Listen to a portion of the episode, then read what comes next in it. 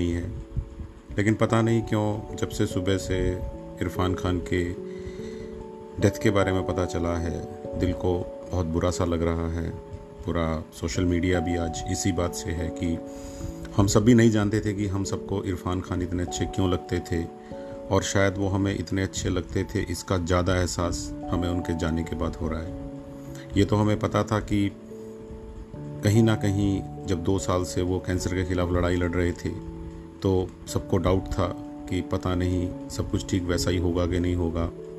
और जब English medium film आई, अंग्रेज़ी मीडियम फ़िल्म आई तो कहीं ना कहीं ये लगा कि शायद वापसी हो जाएगी।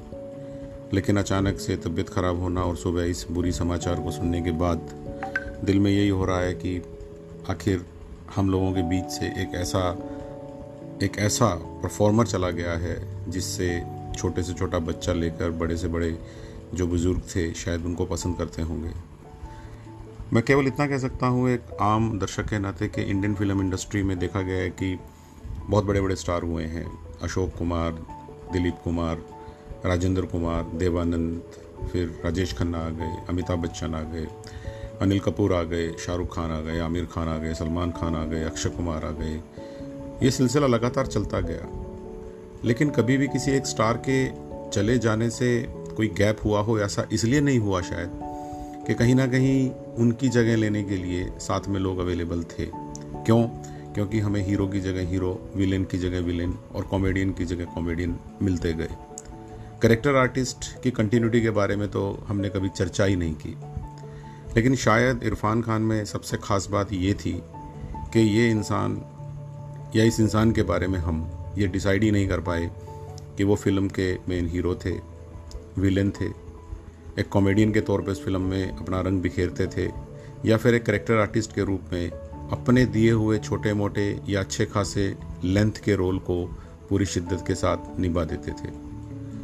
उनके रोल परफेक्ट नहीं होते थे। उन्हें जो भी रोल मिलता था, उसको वो परफेक्ट कर देते थे।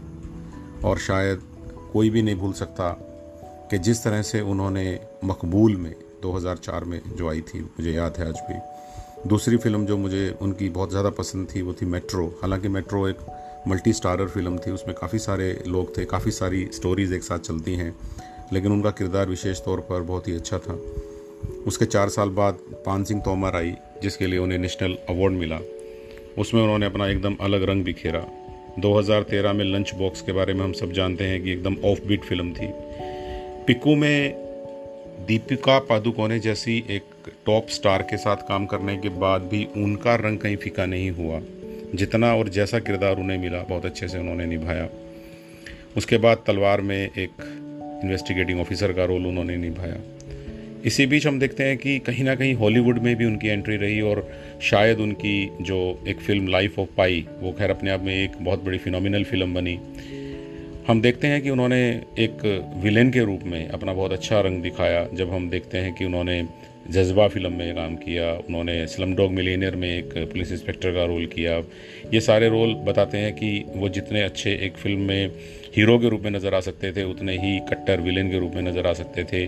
उन्होंने बहुत सारी फ़िल्मों में छोटे छोटे कॉमेडी के रोल भी किए, जिनमें वो अपने आप को फिट कर लेते थे। शायद हमें उनके जाने का गम इसलिए ज़्यादा सताने वाला है, क्योंकि हमारे बीच से केवल एक स्टार नहीं गया है, हमारे बीच से एक ऐसा इंसान गया है जो हमें अपनी खुद की पर्सनैलिटी के कारण सबसे यूनिक लगता था, जो अपने आप में यूनिक था, क्योंकि उनकी जगह लेने के लिए उस तरह का कौन सा दूसरा इंसान आज आसपास दिखाई देता है, जो दीपिका पादुकोण के साथ हीरो भी नज़र आ सके और एक बहुत कट्टर विलेन नज़र आ सके और एक छोटे से बहुत ज़्यादा मतलब नहीं रखने वाले कॉमेडी करेक्टर में या एक करेक्टर आर्टिस्ट के रूप में अपने आप को फ़िल्म में साबित कर दे। ये शायद एक बहुत बड़ा वैक्यूम है, जिसका फिल होना संभव तो नहीं दिखता है। और कहीं ना कहीं मुझे तो ऐसा लगता है कि 53 थ्री ईयर की एज में वो चले गए। कम से कम 15 साल काम करते तो 50 से ज़्यादा फ़िल्में शायद हमें और देखने को मिल जाती।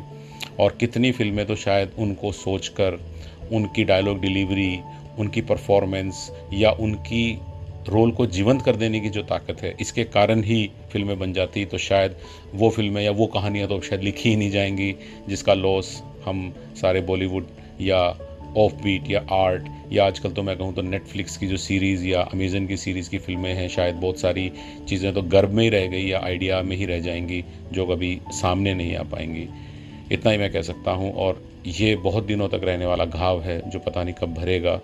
इतना ही कह सकता हूँ कि आप जहाँ भी हैं, सुख से रहें। भगवान आपकी आत्मा को शांति दे। आपने बहुत कुछ दिया है इस इंडस्ट्री को।